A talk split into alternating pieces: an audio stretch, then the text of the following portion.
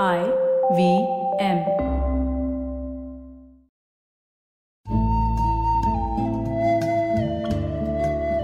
IVM के Hindi travel podcast टेढ़े मेढ़े रास्तों पर आपका स्वागत है टेढ़े मेढ़े रास्ते ही क्यों वो इसलिए कि घूमना भी तो ऐसे ही रास्तों की तरह पेचीदा और लगातार उतार चढ़ाव भरा होता है, जहाँ हर पल कुछ नया देखने और महसूस करने को मिलता रहता है। शर्त बस यही होती है कि आँख कान खुले रहने चाहिए।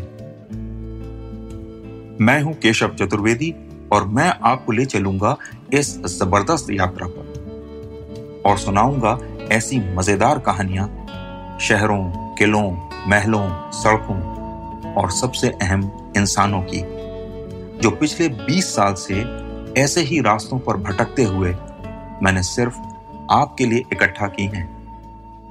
तो आइए शुरू करते हैं। बात 500 साल पुरानी है। जोधपुर के राजा राव जोधा के पहले बेटे बीका बड़े हो गए थे और अब उन्हें राजगद्दी मिलने वाली थी। लेकिन राठौर खून ने जिद पकड़ ली कि अपना नया राज्य बनाऊँगा। लोगों ने बहुत समझाया, लेकिन अब तो राजपूत ने निर्णय ले लिया था। सो उसे पीछे हटने का सवाल ही नहीं था। हार कर परिवार वालों ने पूछा कि अपना नया राज्य बनाओगे कहाँ? तो उनका जवाब था, जंगलादेश में।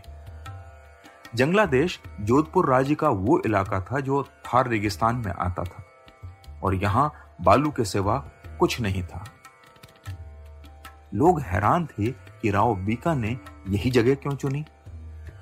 असल में, राव बीका ने यहाँ एक ओएसिस या नखलिस्तान ढूंढ लिया था।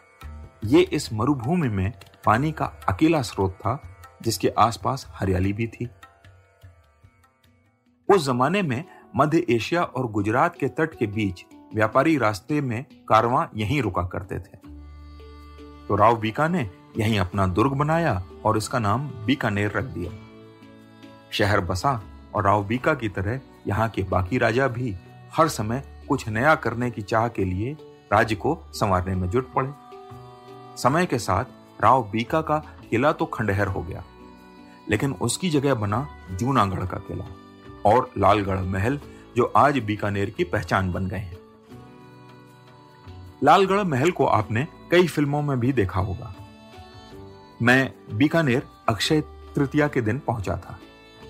असल में यहाँ मुझे नहर के पानी के प्रभाव के बारे में एक रिपोर्ट तैयार करनी थी। उस दिन शहर घूमते हुए मैंने पाया कि चारों ओर एक अजीब सा त्योहार का माहौल था। लोग बाजरे की खिचड़ी या जिसे बीकानेर में खिचड़ा कहते हैं, वो और इमली का पानी पी रहे थे। मैंने पता किया कि यह जश्न किस बात का है। तो पता चला कि बीकानेर का अपना स्थापना दिवस है और लोग स्थापना दिवस को मना रहे हैं। अक्षय तृतीया के दिन ही सन 1478 ईस्वी में इसकी स्थापना हुई थी। सुनकर अच्छा लगा कि भारत में कम से कम एक शहर तो ऐसा है जिसके निवासियों को उससे इतना लगाव है कि उसकी स्थापना दिवस मनाते हैं। वरना तो ये प्रथा मैंने भारत के किसी और शहर में नहीं देखी है। बीकानेर शहर पर उसके राजाओं की गहरी सूझबूझ और नायाब सोच का प्रभाव सब जगह दिखाई देता है। यहाँ के शासकों को पता था कब लड़ना है और कब संधि करनी है। इसके मूल में अपना अहम नहीं। इसके मूल में अपना अहम नहीं, बल्कि राज की भलाई को हर समय ध्यान में रखा जाता था। इसका एक उदाहरण है गंगा नहर इसे महाराजा गंगा सिंह ने बनवाया ताकि उनके राज्य में फिर कभी सूखा और अकाल न पड़े। उनके शासनकाल में 1899 में भारत में अकाल पड़ा था जिसमें लाखों लोग भूख से मर गए थे। उनकी बनवाई नहर में पंजाब से व्यास नदी का पानी बीकानेर तक लाया गया। उस समय पंजाब में कुछ लोगों में व्यास के पानी को राजस्थान भेजने पर काफ़ी नाराज़गी थी। लेकिन यही नहर करीब 45 साल बाद पंजाब के लिए फ़ायदे का सौदा साबित हुई। अभी बताता हूँ कैसे। असल में नहर पंजाब के फिरोजपुर ज़िले से होकर आ रही थी। अंग्रेज़ों ने फिरोजपुर के आधे हिस्से को पाकिस्तान को देने की मंजूरी दे दी। इससे गंगा नहर के पानी पर पाकिस्तान का कब्जा हो सकता था। तो बीकानेर के राजा ने पंडित जवाहरलाल नेहरू और लॉर्ड माउंटबेटन से कहा कि अगर इसे नहीं रोका गया तो बात बिगड़ जाएगी और बीकानेर अपने हितों की रक्षा के लिए कुछ भी करने को तैयार हो जाएगा। उनकी धमकी काम कर गई और पूरा का पूरा फिरोजपुर जिला भारत को दे दिया गया। तो आज फिरोजपुर भारत में है, इसका एक कारण बीकानेर की गंगा नहर भी है। राजाओं का असर प्रजा पर भी पड़ता है। बीकानेर में दो मुलाकातें हुई, जिनसे मुझे एहसास हुआ कि वाकई यहाँ के लोगों की सोच निराली है। रसगुल्ला भले ही ओडिशा में इजाद हुआ हो और आज बंगाल के नाम से जाना जाता हो, लेकिन पूरे भारत ही नहीं, दुनिया भर को डिब्बा बंद यानी पैक्ड रसगुल्ला बीकानेर की ही देन है। इसी के एक व्यापारी ने मुझसे बड़े गर्व से कहा था, रसगुल्ला इजाद किसी ने भी किया हो, बिकता हमारा ही है। दूसरे व्यक्ति मिले कृषि विद्यालय के प्रोफेसर जोशी, जिनसे मैंने नहर और पानी की इफरात के बीकानेर पर असर की बात की। प्रोफेसर जोशी का मानना था कि पानी की इफरात शुरू में तो खुशहाली लाई, लेकिन अब वो फ़ायदे के बजाय नुकसान का कारण बन गई। मैंने पूछा, ऐसा क्यों? तो वे बोले, आदमी को ज़रूरत से ज़्यादा कुछ नहीं देना चाहिए। उसे उसकी कदर नहीं रहती। मुझे लगा कि प्रोफेसर साहब अब बड़े बूढ़ों की तरह उल्हाना देने के मूड में आ गए हैं। ये कौन सी बात है? भला कोई ये वकालत करता है कि लोगों को पानी इफरात में न दिया जाए?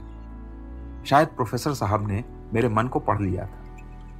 वो मुस्कुराए और बोले, नदी घाटी सभ्यताएँ नष्ट होने को अभिशप्त होती हैं।